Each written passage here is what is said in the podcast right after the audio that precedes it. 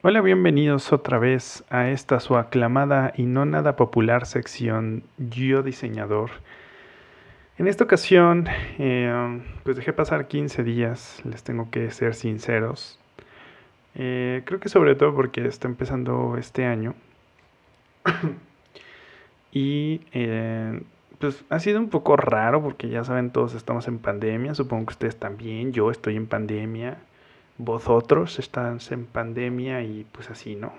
Entonces, eh, me ganan las ansias, sinceramente no les voy a mentir, me ganan las ansias de darte unos besotes, no, cierto, me ganan las ansias de, pues de estar aquí encerrado, de, de pues de pensar que, estoy aquí y no puedo hacer nada. Saben, soy un alma muy libre, entonces me, me da mucha ansiedad muy fácilmente, entonces algo que les puedo compartir como para empezar este podcast es que pues, tengo algunas técnicas de control, ¿no? Eh, la semana pasada comí mucha pizza.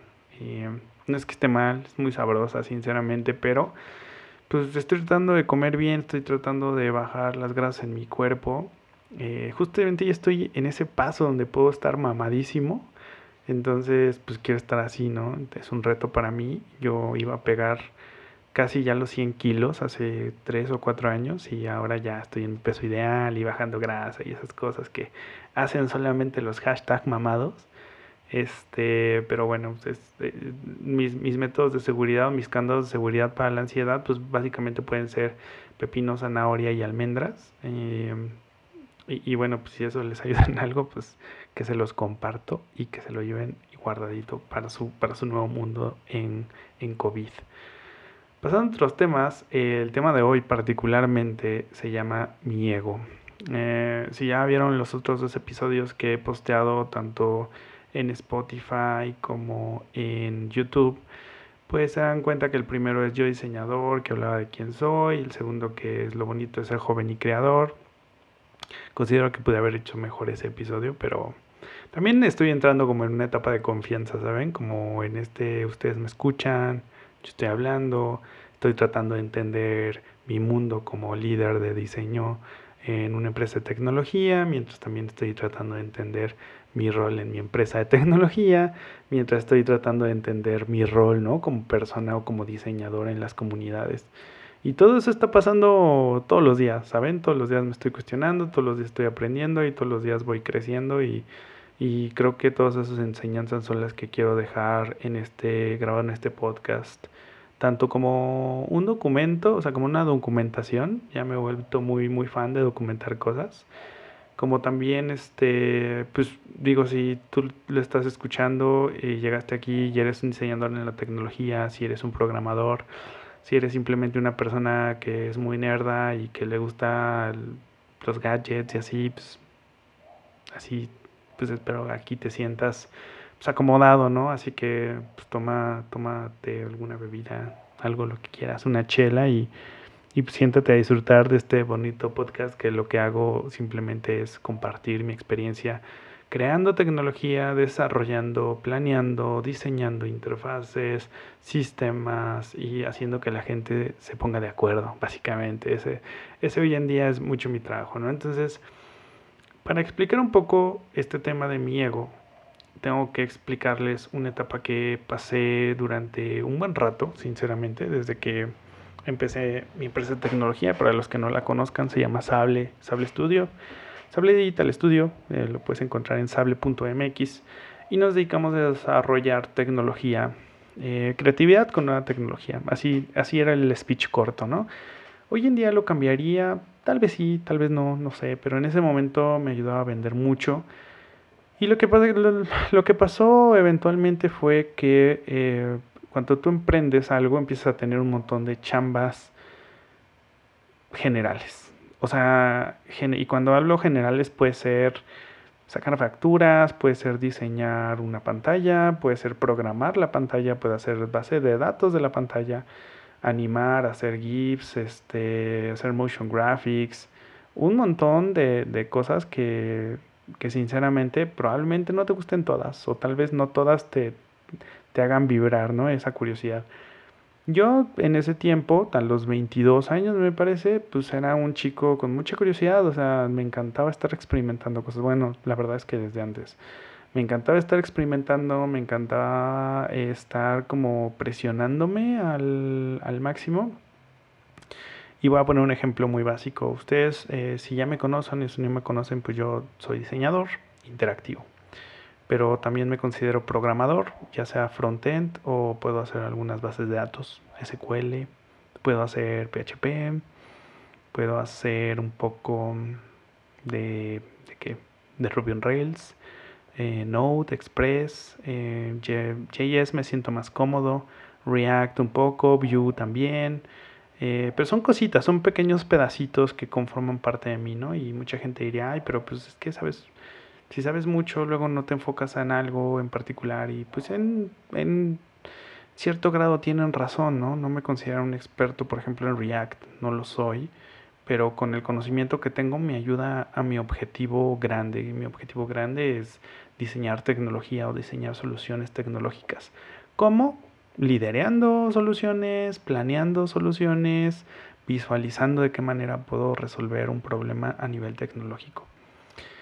Entonces, ¿cuál fue el fenómeno? ¿Qué fue lo que me pasó mientras estaba trabajando? Pues mientras estaba trabajando y si, y si tú estás experimentando este fenómeno es, empiezas a aprender un chingo de cosas, empiezas a aprender a cómo imprimir tarjetas, cómo hacer una página web, cómo hacer un formulario, cómo llevar, cómo poder transformar un objeto de de JavaScript y pasarlo a Python y no sé, ¿no? O sea, no sé, específicamente no sé cuáles son los conocimientos, pero llega un momento donde te puedes llegar a considerar que sabes mucho, que sabes mucho, indiferentemente o independientemente de, de qué, cuál sea tu rubro, cuál sea tu columna, si te crees más ingeniero o más programador nada más, o hacker o coder cool o creative coder, lo que, o diseñador, o es más user, este, user experience researcher o lo el papel que tú quieras dentro de una empresa de tecnología, ¿vale?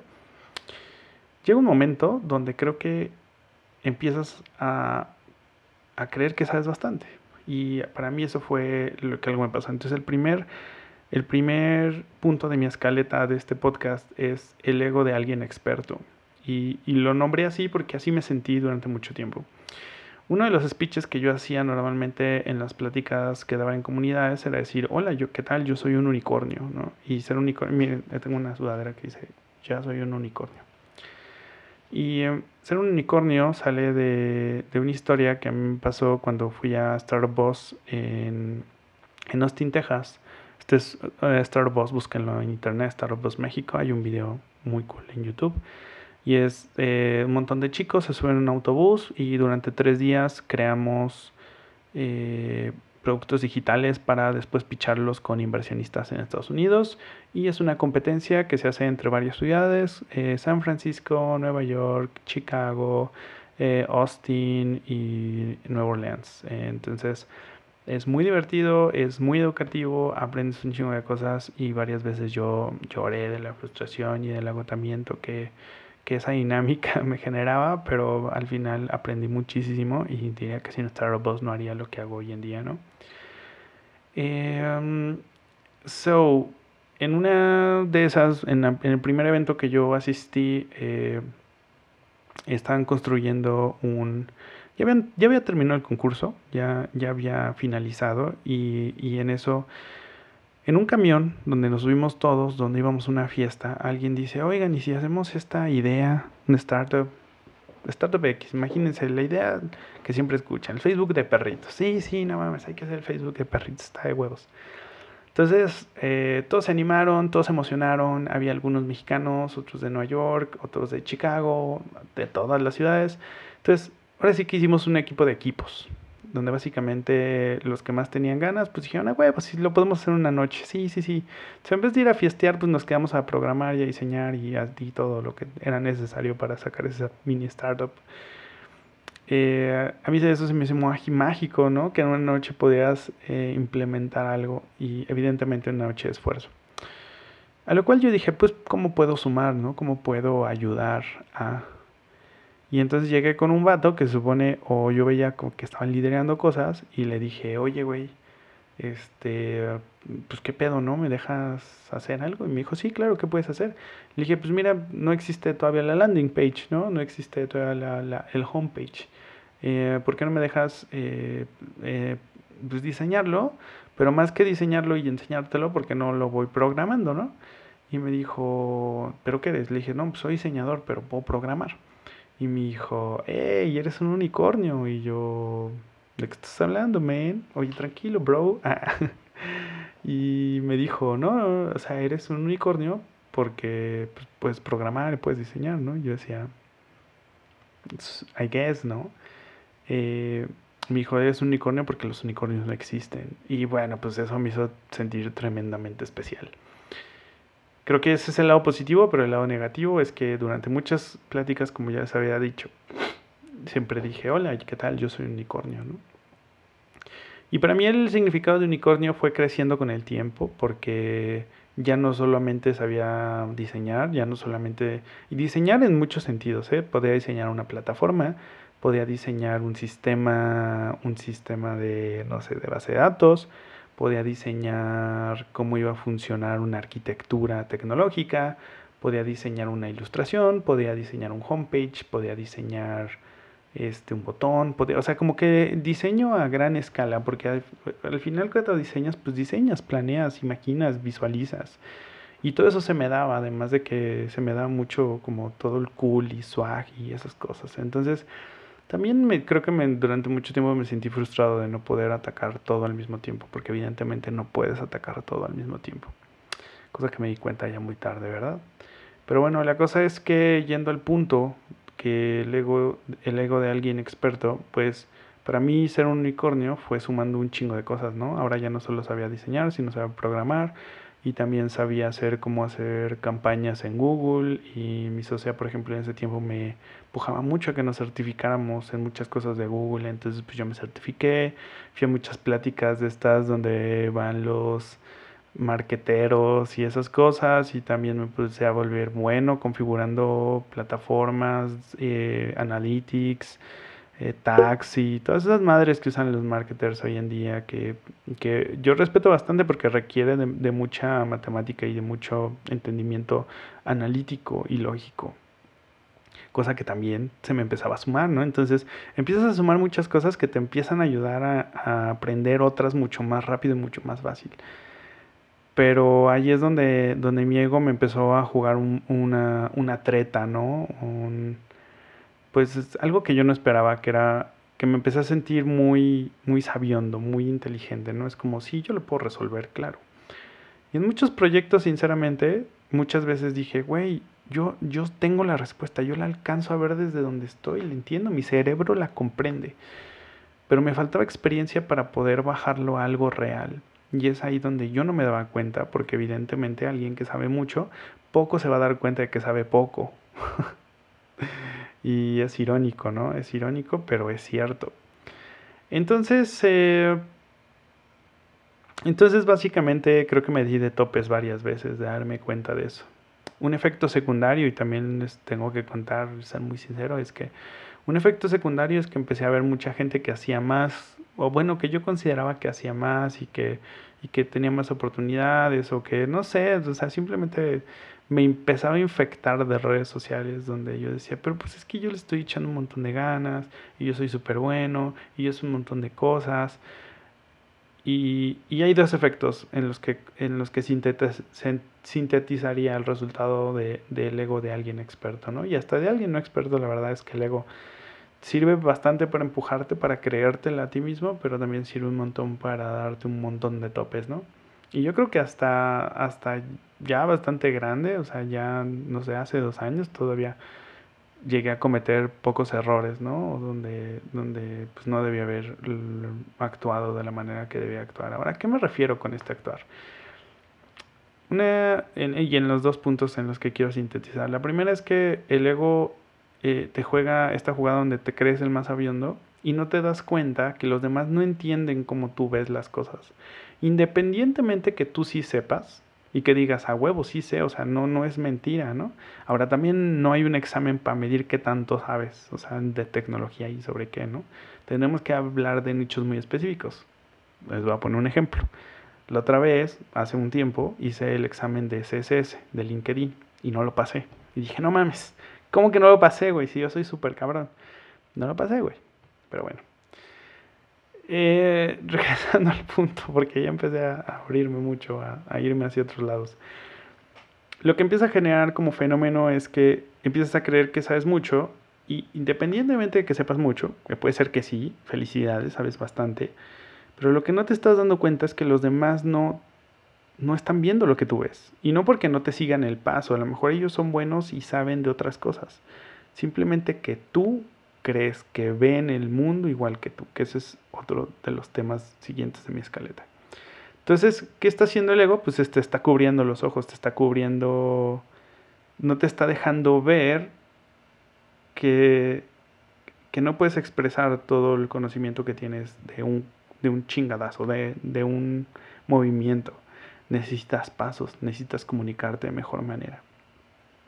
Es el primer efecto. Y el segundo efecto es que empiezas a, o por lo menos yo, ¿no? También no sé cómo que pasa en el mundo, pero por lo menos a mí yo te lo comparto y si te sirve, pues qué bueno y no lo hagas, por favor.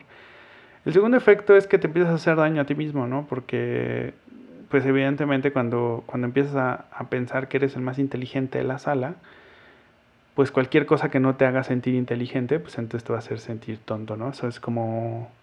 o te puede llegar a hacer sentir tonto y pues eso no está chido porque pues es que no es una, una carrera de a ver quién gana, quién gana qué, quién gana qué cosa, con qué.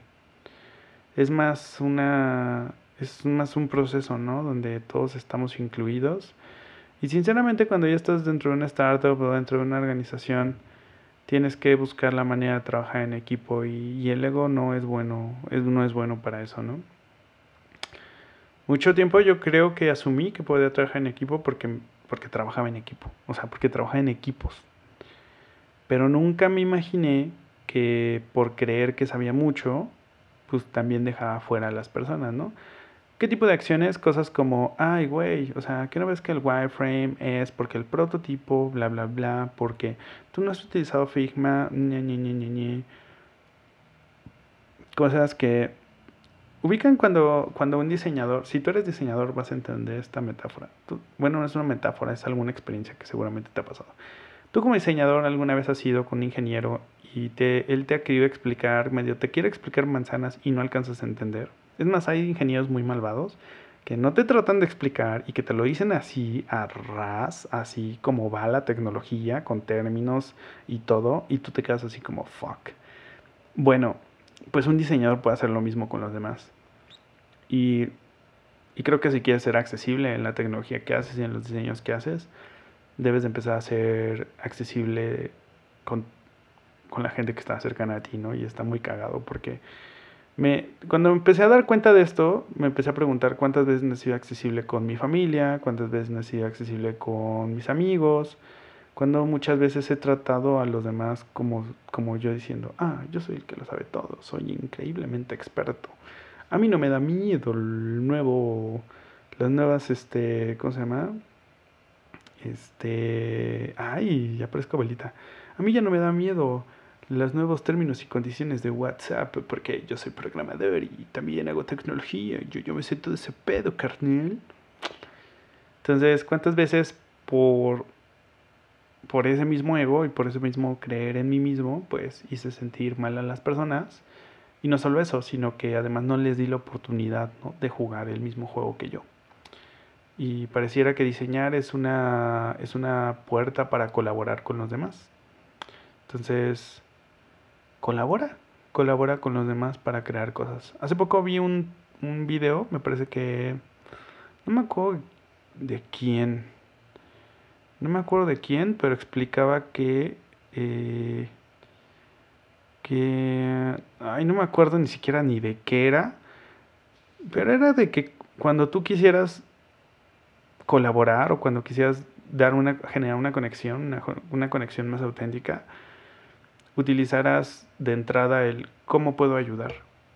Y eso cambia la perspectiva un chingo. O sea, no soy yo diseñador pensando que tú, el güey que no entiende el diseño, debería hacer ciertos cambios. No, yo soy, hola, yo me llamo Rulo, tengo estas características, tengo estos skills, tengo estas habilidades y cómo te puedo ayudar. Y dejar que la persona explique, ¿no? Y, fíjate que es, es, un fenómeno muy cagado porque eso pasa mismo con un cliente, ¿no? Cuando eres un diseñador, no sé, gráfico o de tatuajes o un ilustrador, lo que tú quieras. Pues creo que esa es, la pregunta que llegas haciendo, ¿no? Es ¿Cómo te puedo ayudar? ¿Qué, qué, ¿Tú qué quieres? Explícame. Trataré yo de entenderte. Eh, con los puntos que me das, me das pistas y yo puedo buscar soluciones. Y entonces, cada vez mientras más camino en este camino de, de diseñar cosas, me doy cuenta que, que pareciera que me tengo que volver mejor persona para convertirme en un mejor diseñador. Fuerte. Eh, el siguiente punto es, el mundo no es como yo lo veo. O el mundo no es lo que yo veo. Creo que este punto es importante para mí porque eh, muchas veces me, pasa eh, con todo este conocimiento que, que he recopilado, con todo lo que he aprendido a, hacer tecnología. Siempre me he sentido capaz, ¿saben? Siempre me he sentido capaz de, de decir, a ver, este, este proyecto tecnológico, ¿cómo lo resolvemos? Hay ciertos conflictos, hay ciertos stoppers, eh, la base de datos es una limitante, el mercado es una limitante, las leyes son una limitante. Y entonces, este, siempre me he sentido capaz de llegar a un equipo y y encontrar algún punto de fuga y algún punto de conexión, porque pues llevando Sable, pues la verdad es que aprendí a, muchas cosas, ¿no? Aprendí a marketing, aprendí ingeniería, aprendí diseño, aprendí negocios, aprendí, aprendí muchas cosas. Y esta visión holística, eh, pues me permite hacer o tomar decisiones de una manera más sencilla. Por lo menos eso creo yo, ¿no? Es por lo menos eso. Ahora, la verdad es que lo he comprobado en varios proyectos y digo, órale, sí, sí puedo, ¿no? Y me siento muy orgulloso de mí mismo. Pero el mundo no es como yo lo veo, significa que no porque yo lo entienda, los demás lo entienden.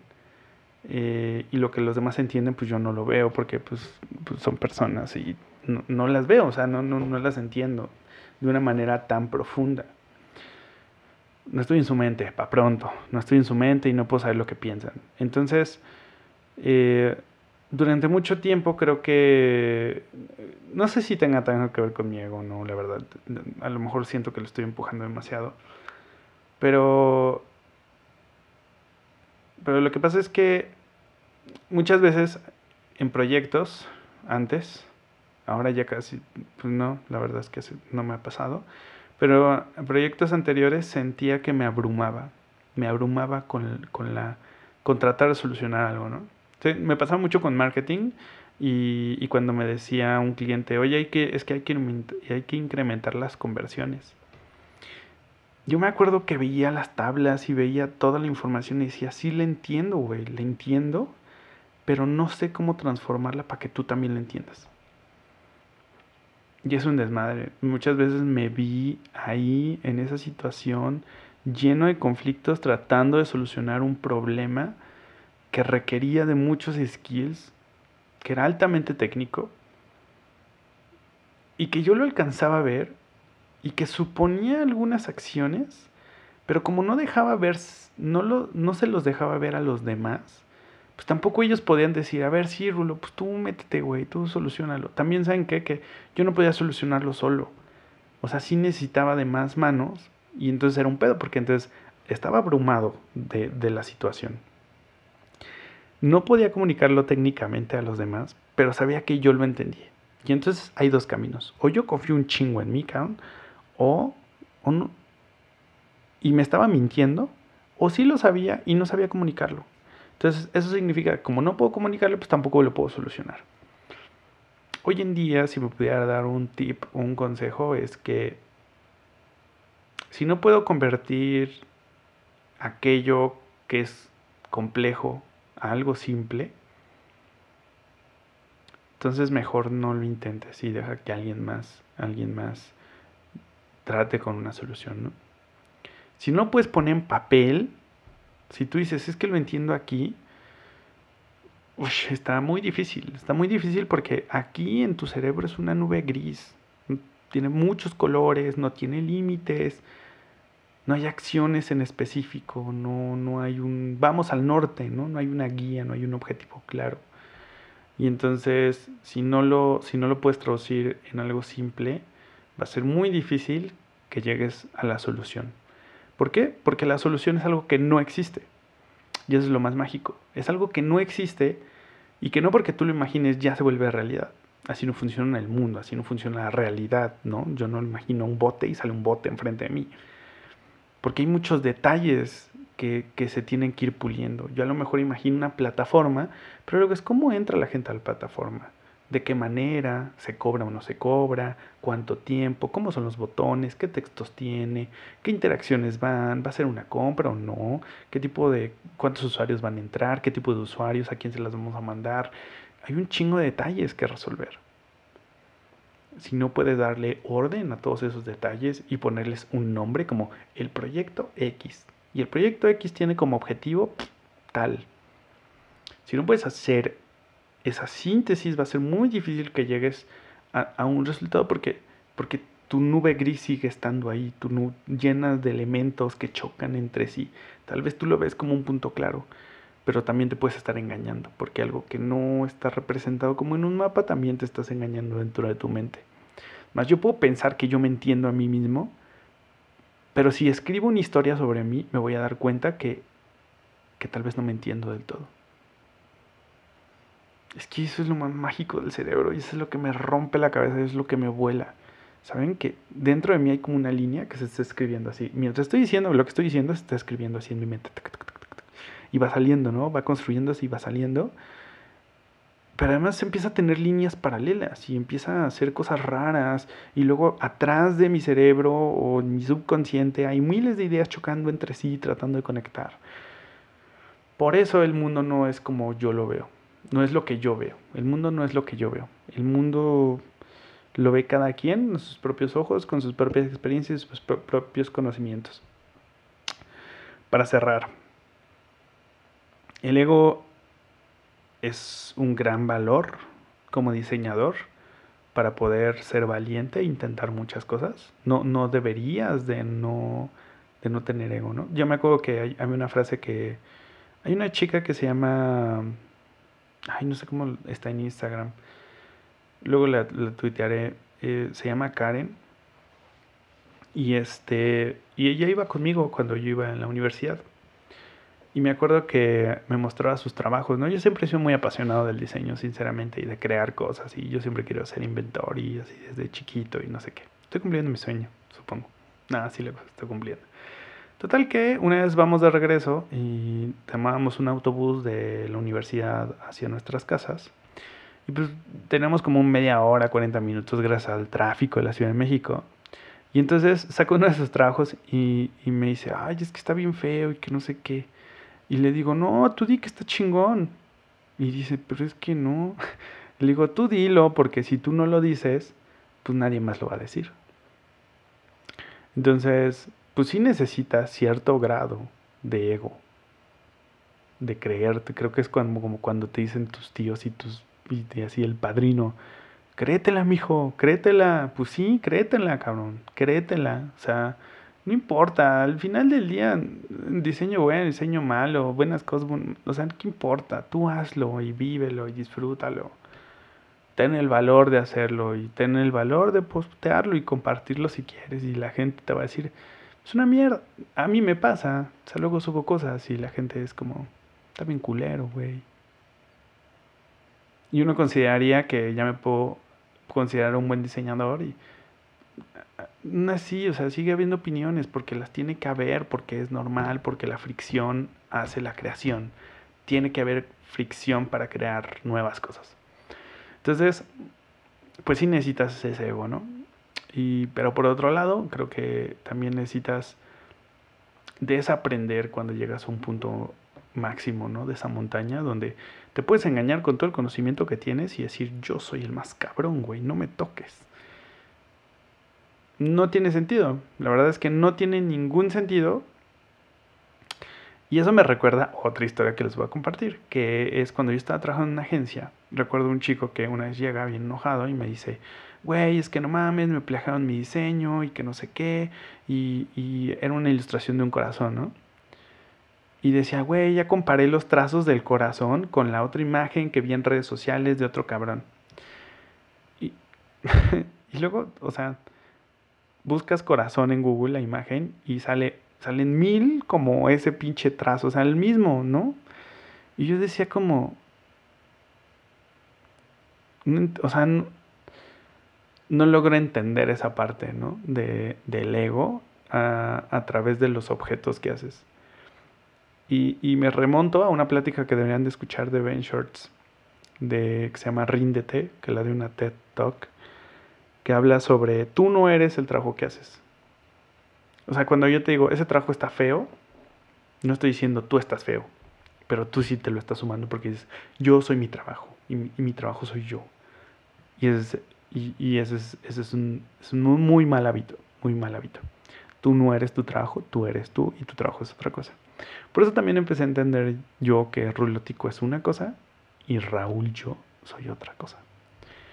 Tienen objetivos distintos, tienen comportamientos distintos y, y eso me da paz en mi mente.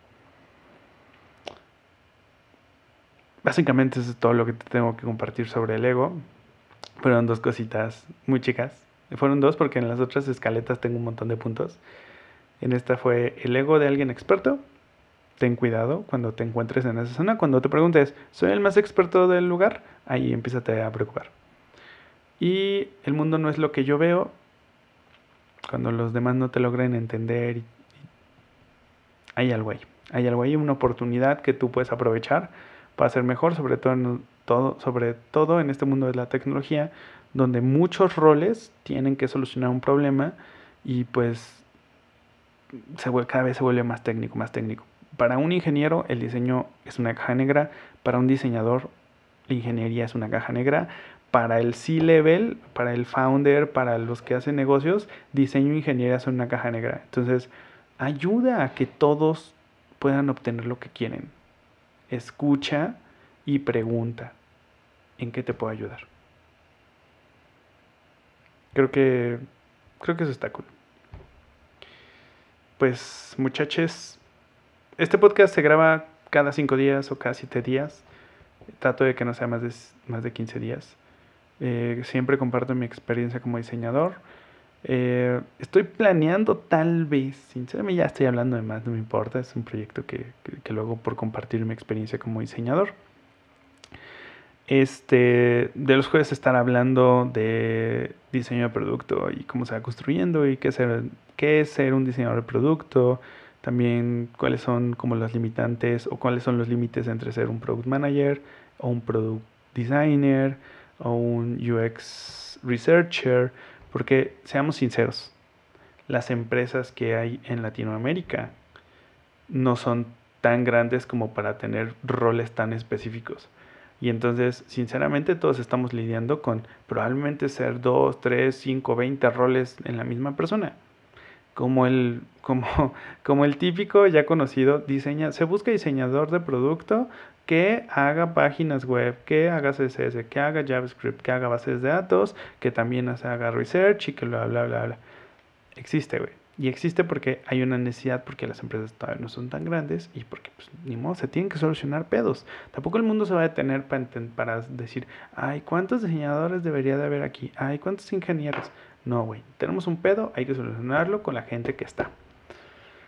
Pero bueno, esas son mis quejas de, de hoy, porque hoy ando, ando negativo, porque me da ansia estar en cuarentena. Ya quiero salir, ya quiero hacer un montón de cosas, pero bueno, aquí estoy en mi casa, tranquilito, controlado, diría mi abuela. Espero que todos estos consejos, ay, te grité, espero que todos estos consejos te hayan servido y nos vemos en otro episodio de Yo Diseñador. Eh, donde estaré compartiendo toda mi experiencia sobre el diseño de producto, diseño de tecnología, ser unicornio, ser programador y básicamente este mundo tecnológico que amo con locura. Nos vemos en el próximo episodio y espero que te vaya bien padre hoy. Adiós babies. Bye.